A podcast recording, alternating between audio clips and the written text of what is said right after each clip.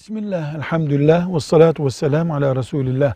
Tamirciye verilen tamir parası, yaptığı tamir bozulduğunda geri alınabilir mi? Cevap, eğer tamirci, ben bu aleti tamir ediyorum, 6 ay içinde benim tamir ettiğim bölümde aynı hatayı tekrar yaparsa paranızı geri veririm ya da yenisini yeniden yaparım, aletin yenisini veririm gibi bir anlaşma, bir kontrat imzaladıysa genelde teknik servisler böyle çalışırlar mesela. 6 ay içinde aynı hata olursa ücretsizdir servisler. Bu parayı geri almak ya da yeniden tamir etmek haktır. Ama tamirci çağrıldı.